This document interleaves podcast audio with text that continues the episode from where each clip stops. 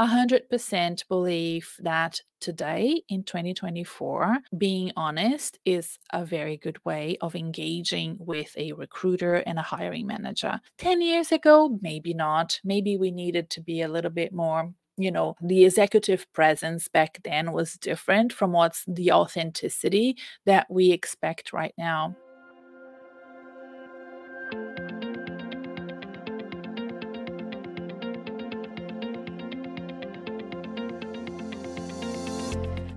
Renata Bernarde, and this is the Job Hunting Podcast, where I interview experts and professionals and discuss issues that are important for job hunters and those who are working to advance their careers.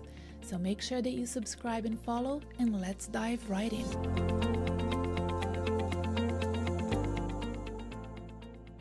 In this episode, we will dive into the complexities of career transitions and challenges and strategies for executives and professionals. I'm Renata Bernarde. Mm-hmm. I'm the host of the Job Hunting Podcast, and today we're exploring some of the most pressing questions that our listeners have about navigating career changes and job searches. As we enter 2024, I asked the participants of my free job hunting masterclass if they had questions they wanted to ask me that I could address during the masterclass. I asked them as soon as they registered, and it really allowed me to think about the slides and my presentation. We had over 300 registrations and lots of questions were submitted. And here's a sample that I believe the answers for will really benefit everyone that's listening. Who are these professionals asking these questions? These are professionals that are in a permanent or a contract job in the corporate, nonprofit, and government sectors. If they are not working at the moment, they want a job like that. They are usually mid tier or executives. They have over 10 years of professional experience and they probably are getting stuck at some stage of the recruitment mm. process, the selection process, or even stuck in starting their job search. These professionals are all over the world. So, if you've attended the masterclass, you probably noticed from the chat that we had people from the US, from Europe, from the UK, and of course from Australia, because that's where I'm based. And that's really also reflected in my coaching practice. I have clients all over the world. So, when did this job hunting masterclass happen? Well, if you haven't heard, it happened on the 31st of January 2024, and I do at least one every year. Sometimes I do it twice. Last year, I only did it once. Last year, we had over close to 500 registrations. We have 480 something registrations. This year we had less registrations. We had about 300. And I think the reason why I had less registrations was timing. Last time I ran it in mid to late February, I believe, and this time I ran it at the end of January. And here in Australia, we're in summer, and that final week of January is when kids go back to school, people go back to work. So I think I got my timing wrong. On the other hand, the reason why I really wanted it to be during that week is because it's well researched that that's the most depressing week of the year. I don't know if you've heard about that. From time to time, people write about it around that time. And it's because you get all of the bills from the festivities, you know, all of the credit card bills start coming up, and it's three weeks after your New Year's resolutions, and you haven't started them yet. So that's why I wanted to do it at that time. I like that time. I think I'm going to stick with it, even if I had less registrations. I like to start the job hunting made simple group coaching in February. So the masterclass usually marks the start of the enrollment for the job hunting made simple program that is my signature program that I run. And if you're listening to this podcast when it comes out, it will be still open for enrollment. So uh, the enrollment will close on the 10th of February, and you can go to my mm-hmm. website to find out more. There's a link in the episode show notes. And at the end of this podcast episode, I will be talking a little bit more about it. So I hope that you stick around and listen to it. But let's get started because we have quite a lot of questions and, and I don't want to delay it any longer for you. So, the first question that we have is about transitioning to a remote role. And I think that that's a very popular question. So, this comes from a listener who is working in biotech, looking to transition to a fully remote role without relocating. I actually have a client that is in that same position. So, let's unpack this. First of all, regardless of what you want to do, if you're looking to change roles, you want to leverage your professional network for sure. So, regardless of being remote or not, the importance of networking within that industry, in this case, it's biotech, you know, I really suggest that you reach out to former colleagues, mentors, industry contacts, and discuss your situation and what you're trying to do. I think trying to figure out how to find a new job without opening up with a trusted network in confidence is really hard because that network is really instrumental in supporting and advocating for you, maybe even referring you to opportunities. Then I would like you to research and find out companies that have remote work policies and culture. So, some companies, even in the same industry, will have a very good, friendly, flexible take on remote work. Others don't. So, I suggest looking into companies that have a strong remote work ethos and have shifted to that way of working now with their teams.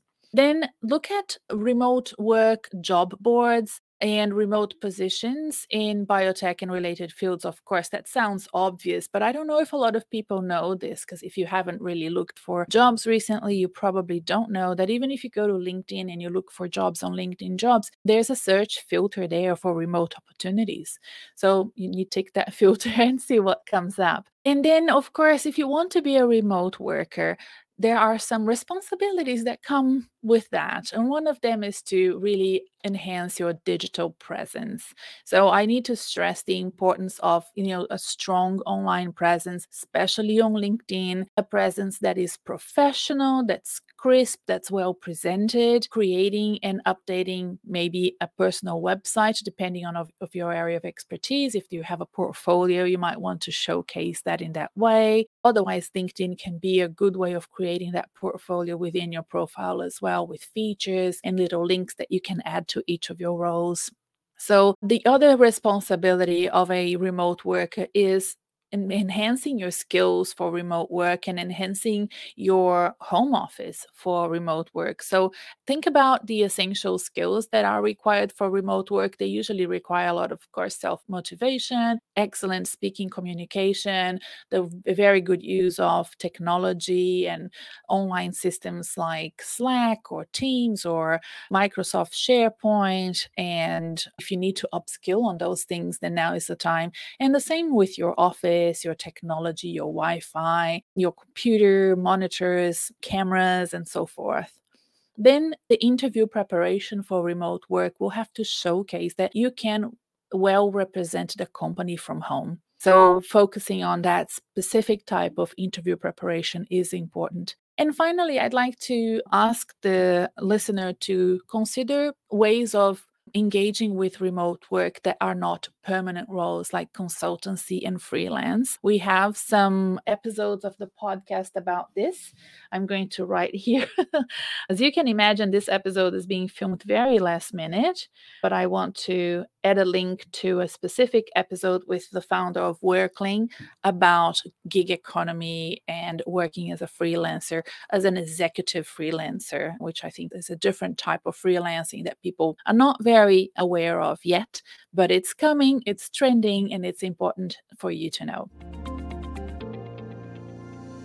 Okay, so that was the first question. Let's look into a second question, which is presenting past leadership experience.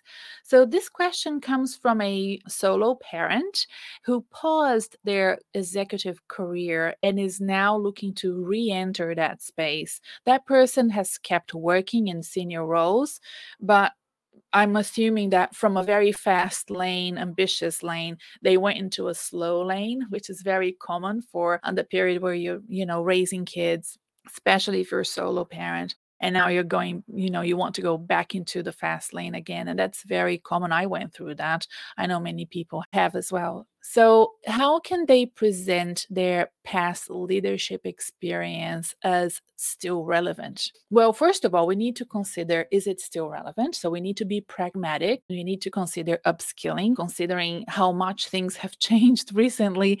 Even if you have been in that fast lane, upskilling is really important for senior executives. You know, the things that I was talking before about a remote workforce really does apply for leaders that want to be high performing leaders and have high performing teams and strategies that roll in a way that is so far different from five years ago. So that is important. And also the executive presence that is now required. I mean, if you, I, I, believe this person watched the masterclass. So if you've watched the masterclass, we have discussed the different trends in showcasing executive presence in 2024 versus things that were trending five years ago. But here are some key points that you need to address to consider making that move towards fast lane. Again, I'm all for it. So, first of all, is of course highlighting the transferable skills. And I know that this is very basic, but I still need to say it. You need to identify and emphasize your transferable skills that you acquired over these past years, such as, you know, strategic thinking, leadership, problem solving, cross cultural communication, all the important key skills for senior executives. Then, include examples of these skills and how they were applied in different contexts over your career. Then reframing the career gap. You know, it's not really a career gap because you have continued working, but positively frame that as a and normalize that as a normal experience that many professionals have to go through when they're raising a family. And also view that solo parenting experience as an asset. Again, we discussed this in the free masterclass about that need to engage with your authentic leadership, your authentic self, your roots, and demonstrate that as you pitch and go through job interviews. Leveraging professional networks and really re- finessing and refining your pitch so that they can understand the level of ambition that you have right now and the different stage that you are in your career that allows you to go back into that fast lane and crafting that strong brand that speaks to the roles that you want to apply for. You know that compelling narrative that really reflects your strengths experiences and how ready you are for those big roles. And again, I think LinkedIn profile really does need to reflect that. So you might need to go back and and redo it, considering you know the stage that you are in now in your career. All of your application materials need to be updated and tailored to again identify what you want. You need to identify what you want to do and then tailor them to reflect that creating that new narrative, that cohesive story that needs to be worked on. So when you're approaching the recruiters, when you're applying for those roles, it's easy for them to understand why you're applying for them. And I guess that's where I will stop because there's just so many other things that you can do. You know, basically, you know, working with a coach can be very helpful because I have so many more things to say to you. But let's summarize it the points as you know highlight your transferable skills reframe your career gap update your industry knowledge it, you know you may need to do that i don't know we need to understand that leverage that professional network to support you and mentor and advocate for you with that story about you know this next stage of your career and that you're ready for it and then crafting that strong brand good luck. Work with me. Who knows? it might be an interesting partnership. Okay, we have another question, and it's about a consistent pathway for a career change. So, this third question is about finding a consistent method or a pathway for a career change, and what are the key steps? Oh boy, Oh, I have a whole framework to coach you. but look, in a nutshell, the first thing you need to do if you want to do a career change is thorough research.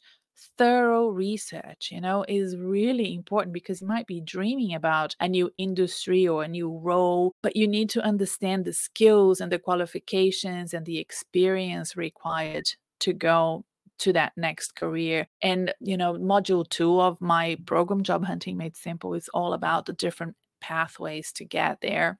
And it's a complex conversation. I'm trying to summarize it here for you. Then you know building that strong network that strong professional network in this new career path that you want to transition into is essential, you know, because it provides expert advice and potential opportunities in this new field. Of course, upskilling, it may not always be necessary to go straight into upskilling. I want, you know, I'm a big advocate for you to, in terms of stopping and thinking, do you really need to spend all this money? But there are some professions I don't know if you can hear this, but the ice cream van is is is just outside, and there's music here. Sorry about that. But going back to the upskilling, there are things that, of course, you need to do if you want to be a financial advisor and you're in Australia. You need to do a specific certification. If you want to be an accountant, there's professional development that you need to do. But there are other career transitions that don't require that. So be very pragmatic about the level of investment and the things you need to do in order to enable that change. And then gain experience, you know, seek opportunities to get practical experience, even shadowing people in this new career path, volunteering, finding roles that you can step into in a you know in a way that allows you transfer to transfer some of your skills and then tailor your applications of course. You will need to customize your resume so that the experience that you're bringing into this new path from your past is highly valuable as well. You need to highlight the transferable skills because you are already an experienced professional. I'm assuming if you're doing a career change, I want you to not disregard all the relevant experience you have already acquired and find ways to educate your new industry or or sector or path on how important all of those experiences are and how it can really benefit this new organization and this new path that you're carving for yourself. So there you go. Research, network, upskill, gain experience, tailor your applications, right? And then we had a question that's very common every time I do a masterclass like this. I, I get asked this a lot. It's about the addressing ATS in resumes. And in this case, I think that the question is a little bit more creative because it also mentioned LinkedIn profile. So understanding that there are algorithms that will read your resume and your LinkedIn profile. So ATS stands for applicant tracking system and you know that that's usually what will happen to your resume once you upload it into a job application online. It will be screened by a software before it's screened by a person. And then LinkedIn as well. People think LinkedIn, they need to look pretty just because your friends and mm-hmm. family and colleagues will look at it, but that's not true. It needs to be well written so that it's optimized for searchability, so mm-hmm. that recruiters and HR departments can, when they're looking for professionals, they can find you. So basically, having optimized resumes and LinkedIn profiles not only help you get interviews from your job applications, it also help you be approached by recruiters for roles instead of applying for roles, right? So you're jumping the, the queue there if you have a good LinkedIn profile. The first thing that you need to do is mm-hmm. analyze the job descriptions. So you need to work backwards from the job descriptions that are interesting for you that you're interested in applying for. So you're regularly not applying necessarily, but at least looking at the job ads in your field, identifying the common keywords and phrases. I was just with a client this morning mm-hmm. asking him to do just that, you know, to refine and, and make his narrative more aligned with what recruiters use in terms of their jargons and that is a sign of somebody who is trying to maybe change sectors, change countries, change industries, or even if they don't want to change anything, but if they haven't applied for a job in ages, they may not know that the language has been updated. I'll give you an example. I'm Brazilian. When I go back to Brazil, I'm often like, oh, I don't know these words or this way of talking. It, you know, like if I'm away from Brazil for a couple of years, I go back and people have changed the way that they talk. And it's it's the same thing with recruitment. So think about that and about analyzing the job ads then simplify your formatting. This is so important. I just received a message yesterday from a good friend of mine who said oh you know can you help me update my resume? I want to potentially move from word to canva. And i'm like no you should only use canva if you one want to apply for a job at Canva or two if you are a designer okay? None of my clients should use Canva. I'm assuming most of my listeners shouldn't use Canva because your formatting needs to be clean straightforward easy to read by a software resume avoiding any sort of complex designs or visual elements no tables no graphics. I've been saying this since day dot of this podcast so it's been over four years. And I kid you not, I kid you not, nothing has changed in terms of the, the resumes that I often get when clients start working with me. And I'm like, oh my God, you have been listening to my podcast. Have you learned nothing? Sorry, I'm I'm Look, I'm giving you free advice. Just get rid of all those tables and graphics, please, and you will do better. And then come to me with more interesting questions. But of course, if you need help with updating your resume, I would be more than happy to help you because my resume is pretty good. It gets a lot of traction, it gets a lot of conversions. Conversions, what are conversions? Conversions are when you apply for a job and you get an interview or a call. You know, that's the first thing that you need to do that's what resumes are for. They are not for you to get a job, they're for you to get an interview. And my format is very good for that and you can get it you know inside my program and i will help you customize it and tailor it to your specific needs as i do with all my clients group coaching and private clients of course customize content. So, tailoring that resume to each specific application is the key to align your application with what ATS has been designed to do. Because every time a recruiter or an HR professional uses that software, they enter specific keywords there, skills and experiences that are, they are looking to find in the jobs that are in the resumes that are submitted for that job. So, tailoring your resume is important. Now, it sounds like a lot of work, but we have a recipe that we use in my coaching that makes it really simple for you to continuously tailor it every time. And I'd be delighted to share that with you. And then engage on LinkedIn. You know, LinkedIn has to be used actively. It's not something that you set and and forget. You have to demonstrate your expertise. You need to include keywords, skills, do an about section, have a great headline, have a great photo. All of that is important and relevant in optimizing your profile to be found by the right recruiters that are looking for candidates just like you. So, yes, understand ATS. Remember, keywords are important. Optimize formatting for both human eyes and bots, and use LinkedIn regularly. Question number five evaluating worth and requesting a pay rise. So, this question is really interesting because it's from a professional who is taking on more responsibilities at work and they want to know their worth for a potential pay rise. This is very common. People just start piling up more and more tasks and responsibilities for you to do without giving you a pay rise. What's with that? and here's what to consider if you want to evaluate your worth at work and ask for a pay rise. Let's look at these steps. First of all, research and preparation. So start by researching the value of your position in the market.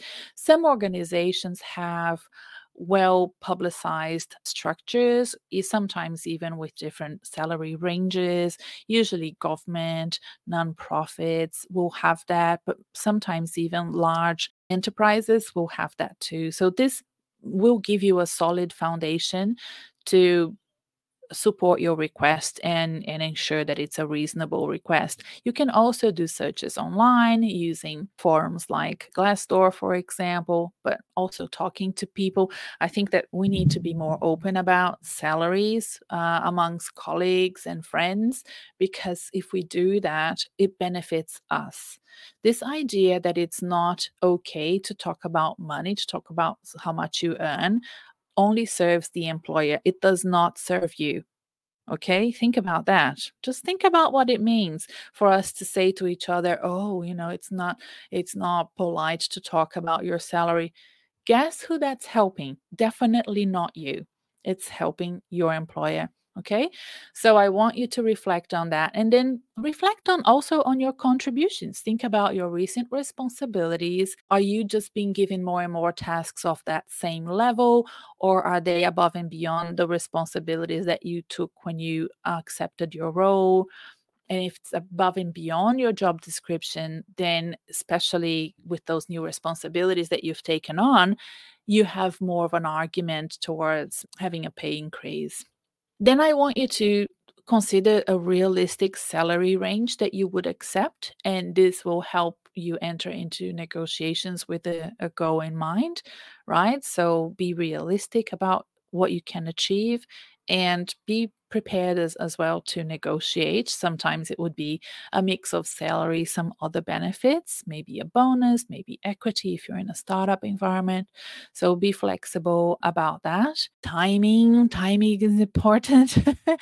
timing your requests, you know, just be careful because companies have some some types of cycles you know sometimes they're going through some sort of financial calendars that just means that even if they want to give you an increase they can't sometimes they're going through financial stress and again you know even if they want they can't so just keep those things in mind with the timing of your request and even with uh, the flexibility of your your request as well. And learn to articulate your value during the negotiation. Sometimes instead of a salary increase, I say a salary update. Sorry, I'm just sort of not thinking straight right now. it's Friday afternoon as I record this, and I think all of my energy is gone. But sometimes it's not so much as an increase, it's more like it's not, it's actually below my colleagues average you know i'm, I'm paying I've, I've just found out i've been paid less. So it's not so much an increase it's just i want to be at par with my colleagues. That is very common. If you've been in an organization for a long time it's common. If an organization has lots of different contractors sometimes they're all doing a similar job but because they have different tenders with different contractors some people are earning more than others. It's really messed up i know so do your research, talk to people, reflect on your contributions, decide on a target range that you're comfortable with, and be careful with the timing. And yeah, good luck. I hope it works out. Question number six let's address a gap in your resume. Addressing gaps in the resume mm-hmm. is such a common question. It can be very tricky, but I think, first of all, even though this question specifically is about a 12 month gap, which let's consider it a longer gap, some people get really caught up with like three month gap. I don't care about a three month gap. I don't think most good recruiters would care about that. I think that there there could be very good reasons for you to take a break between jobs. But addressing a longer term gap in your resume really involves an honest and straightforward approach from you. Okay. So here are some of my tips. First of all, be honest. Okay. I was uh, I had a conversation earlier today. It's a Friday, the 2nd of uh, February as I record this. And my first conversation today was with somebody that was going to take a break to do some marvelous travels and ended up, you know, having a very different break where you know she was caring for sick family members and so forth. That is so common you know to have both a very good break and go on on trips and have a good time and then come back and feel really feel that it's really hard to job search and you weren't expecting it to be so hard or to take a great um, a big break because you need to uh, take care of family members, take care of yourself. I have had clients that have had breaks to go through, you know, extensive surgeries or recover from illness or be carers or, you know, be parents as well.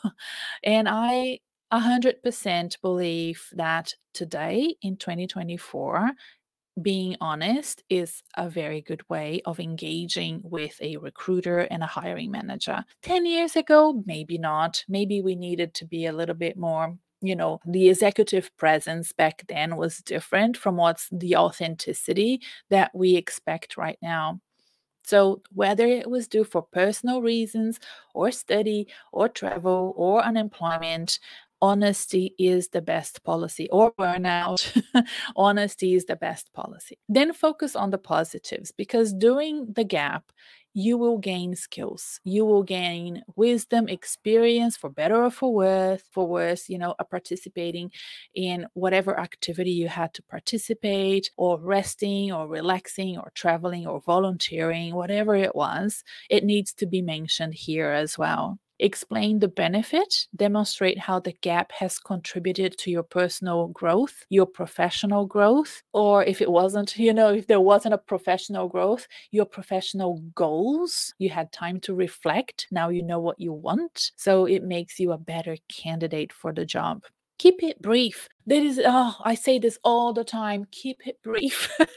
because when you feel uncomfortable about something, you over explain and you waffle. I'm not saying you in particular. I think I'm saying most people, okay? So be concise in your explanation in, you know, the way that you answer if they give you a call or if they ask you in an interview or even in the cover letter or about section on LinkedIn. Avoid over elaborating on these situations or making excuses and stay professional, you know, maintain that professional tone when discussing the gap, focus on the future, what you want next, and how you're ready to roll up your sleeves and contribute to this new organization and new role. So, look, career gaps are way more common than people think. Employers are generally super understanding. Recruiters are awfully understanding. They have to be because they talk to candidates like you all the time. And many of the candidates they, they talk to are having a break now want to come back to the workforce it could be have been a short break or a long break but i mean this could be a new experience for you it's not a new experience for the recruiter or the employer okay so be honest focus on the positives explain the benefits of you taking the break Keep it very brief and stay professional. That's a good summary. All right. Next question. Question number seven CV format. Is it Word or PDF? I made a joke about Canva and I was super serious about that. But let's talk about Word or PDF because most of my clients who are corporate professionals have a a Word resume or CV that they then PDF and send out. There are times when the instructions ask for a Word document. Have you seen that? I have. You know, it, happens because of the ATS software that the organization has that prefers reading a Word document. So, the first thing that I'm going to say to this person and to you if you have that you're curious about that is you have to follow the instructions the instructions will most likely be there somewhere either in the linkedin jobs ad that you found or indeed wherever you found it but you should go above and beyond and look at the company uh, career page and see that they have instructions there. Many companies do have thorough instructions there. When I'm teaching and I'm coaching, I show my clients look, you, you you didn't look at this it's all here everything you need to do all the step by step process that it will go through like large consulting companies will have that banks usually large companies have very detailed instructions in the careers page on their website okay? So the choice between a microsoft word or a pdf format for your resume or cv will depend on compatibility so PDF are usually very readable by ATS systems and they maintain their formatting very well if you keep that very simple formatting that I explained before. Some ATS systems do handle Word documents better. And that's the reason why sometimes you see that the preference is Word when you apply for jobs. Words can be easily edited, so you should always have a master document that is in Word, and then you PDF it just before you send it out to a specific job. Okay. And that's it that's pretty much it. I hope it helps. Of course you know i have that specific templates that i that i have that i like. I have templates for a more an american style resume and for australia uk is a bit longer. So yeah if you want to have access to that you, you have to work with me i'd love to work with you Question number eight has to do with the duration of the job search specifically for senior roles. I like that it's specific for senior roles because they will be different from the average duration of job search that we usually see published by government departments, which is usually around 12 to 13 weeks on average. But then you have to understand that there's a very wide range of jobs, and usually clerical jobs and junior jobs, jobs, for example, in retail, hospitality, they will be quicker to get than well, on average i'm saying you know not judging anyone. Sometimes it's hard isn't it even for the entry jobs to get them. I understand that. But if you're at the top of the pyramid just think about the the pyramid as a triangle. It's smaller at the top so of course as you go up and up it will be there will be less roles and the turnover is not as high as in the junior role so finding a senior role that is a good fit for you can be varied in duration depending on on you know different factors but it would usually be higher than longer than the average 12 weeks. So for the very well prepared candidates, I'm talking people that are crisp and clear, they have a great pitch, they have a great resume, the LinkedIn is performing well, they know how to interview. The job search for those candidates can last a minimum of four months. Okay, this is for the very well prepared candidates, but it's not uncommon even for those candidates to have an extended search that goes over a year. Things that can uh, factor in and influence the duration could be the time of the year. You know, if you start looking for a job in late November, or if you're in the US, you know, even if you're looking for a job during your summer, which is July, the demand in your region uh, you know so geography plays a hand in that as well. Your experience and salary expectations as i mentioned before. The strength of your professional network so if you have a professional network that can vouch for you and, and support you. And also if you want to make big changes so i have a, a client at the moment and i have no doubt and i know he knows this that he could have found a job already in his sector that he he has worked all his career, but he wants to change sectors, and that is totally fine. And that's a privilege, and he can afford to wait for longer. He is doing very, very well, actually, you know, really well in terms of getting the interviews, getting to the tail end of the recruitment process. But it's taking longer for him because it's a very big change. So he understands that working with mm. me has been great for him, but there will still be a little bit of extra time for him to get the hang of it, you know, of that new sector, building that network, explaining to the recruiters why he wants to change, the recruiters keeping him in mind. All of that also affects the duration of his search. I can help you with your job search skills. So, if the job search skills is what's keeping you, then that's why my professionals that work with me, you know, my clients, that's why they work with me because what I want to do is to reduce your search time and help you in ways that you haven't even considered yet, to be honest and uh, most importantly, not only help you right now, but address your long term career plans as well. If you're going to invest in a coach, might as well do a very thorough job at that. That's my view.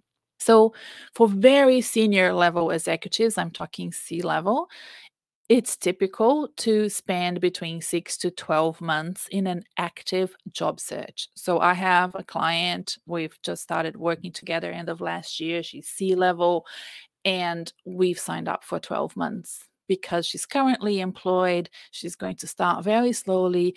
She has a strong network. She's going to start very slowly tapping into that network in order to make a transition without stress. And she's working with me on the 12 month retainer. So that's also a possibility. So, to enhance your job search, consider the quality and the quantity of your professional network and think realistically about salary requirements, where you want to work, the current market, the current environment. You know, beginning of 2024, the current market is very sluggish. So I want you to be open to all of those considerations as you plan for your career transition. Remember to be patient and persistent. and and look, having a well thought out job search strategy is really the key to finding you a senior role that's a very good fit for you. So, I hope that this has helped you thinking about all of those things, I think I'm gonna stop at this next one. How long have we gone for? 43 minutes. Oh my gosh, let me tell you, I have my one, two, three, four, five, six. It's too much. I'll have to record another episode at some other time. It's ready. I have my notes ready. I just didn't realize how long this was going to be. So let's talk about this other one and let's stop here. I'm sorry, everyone, if you're waiting. Please keep following the podcast so that we can address some of the other questions at a later episode, okay? But here is number nine, and that's the last one for today. Balancing authenticity and self promotion in interviews. Such a good question, such a tough one, right? So, striking the right balance between being authentic and selling yourself in job interviews is it requires a level of sophistication that I know, you know, it needs to it needs practice for you to get that. So it's in summary, okay, the key is to maintain that balance between being genuine and presenting your best self. You are there to present yourself at your best. They want that from you but they also want to know that you're a real person.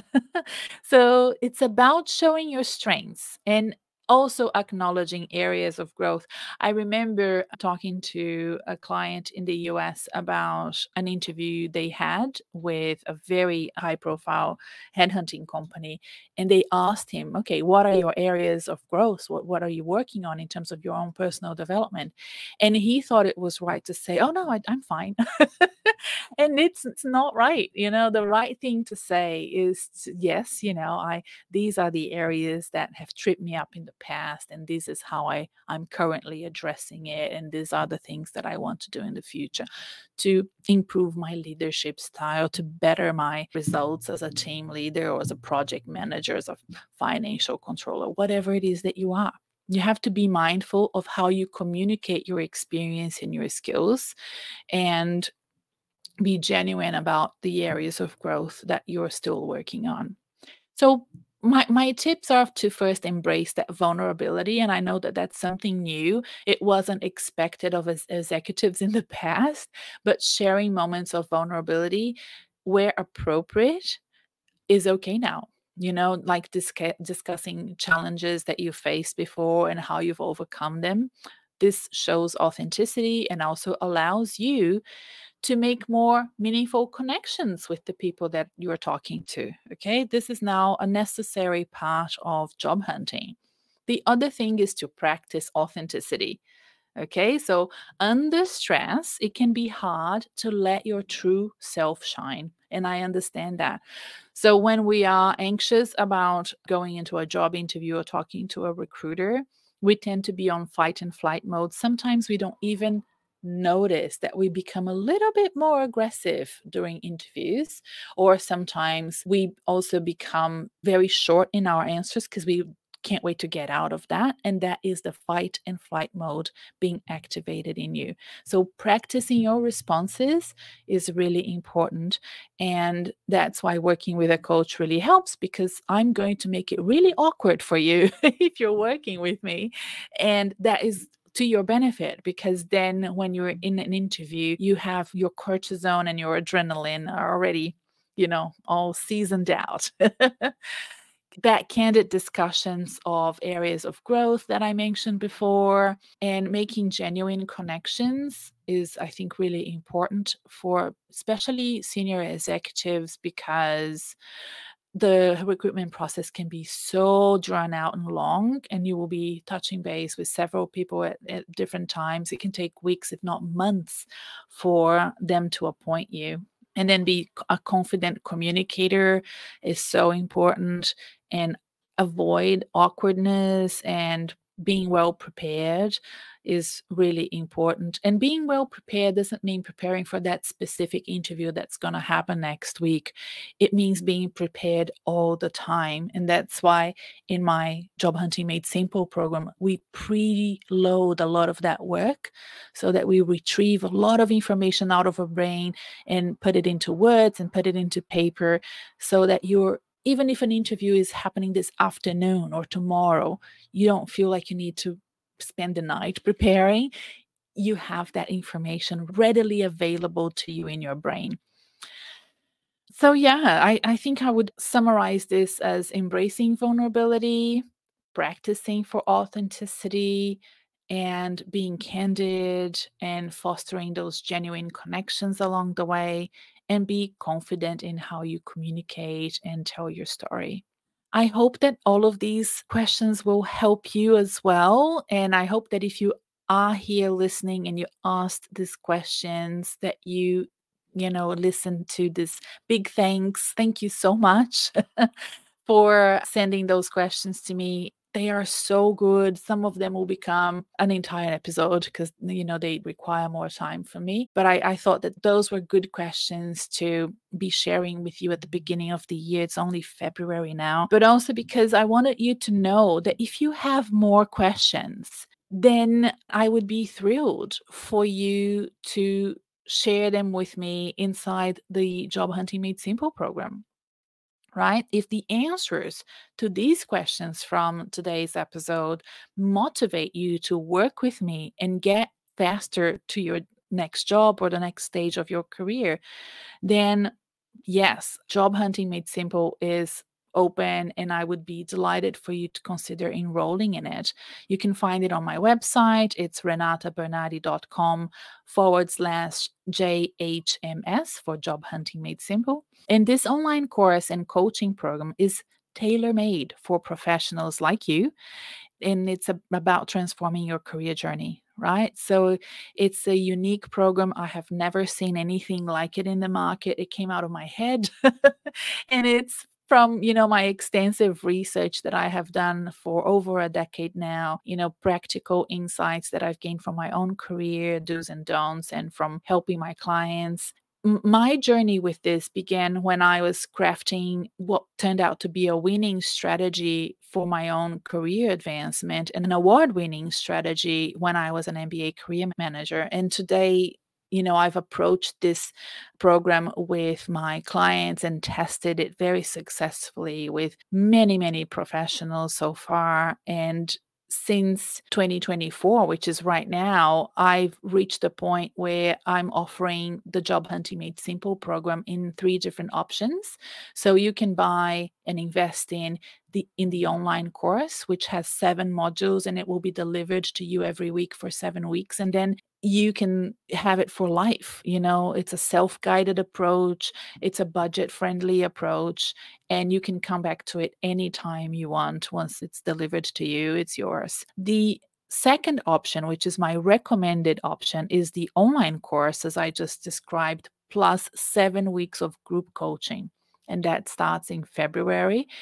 And last year, I only offered it once, and I don't know what I'm going to do in 2024. Sometimes I'm overwhelmed with outplacement or HR consulting, and I can't run the group coaching again. So, if you know, now is the time frankly if you're interested in working with me and, and as part of this group. The group is fantastic. Last year we had 26 people and they're all like-minded professionals from australia from other countries. Many from the us and the uk are already registered and we will have bonus speakers not just myself. There's this community environment where we gather and meet for our weekly sessions that we have twice a week. And then the third option and it's very limited capacity and you very soon understand why is for you to do private coaching with me also following the same framework the seven modules from the job hunting made simple this private coaching option is good for those who uh, have to be very confidential about their willingness to change jobs. They're not allowed to tell anybody or showcase that they're looking for work. This could be a clause in your contract. It also serves people that have uh, specific learning requirements where working one on one with me would probably suit them better. So I want you to consider these three options and remember that the enrollment is closing on the 10th of February and that the program will start on the 13th of February. And I don't know if I will, will be running it again. Definitely, I will not be running it before August for sure because I I'm already committed with several other projects before then. So, if you are a seasoned professional, this is not for young professionals, everybody. This is for seasoned, experienced professionals aiming for that next big job opportunity or you know a promotion or a redesign of their careers. Then this program is specifically designed with you in mind and i'd love for you to join me and let's work together to turn your career goals into reality. Again my website is renatabernarde.com forward slash jhms it's all for this episode, everyone. Thank you so much. It was a long one, and I look forward to seeing you either inside the group coaching or at the next episode. Bye for now. Bye.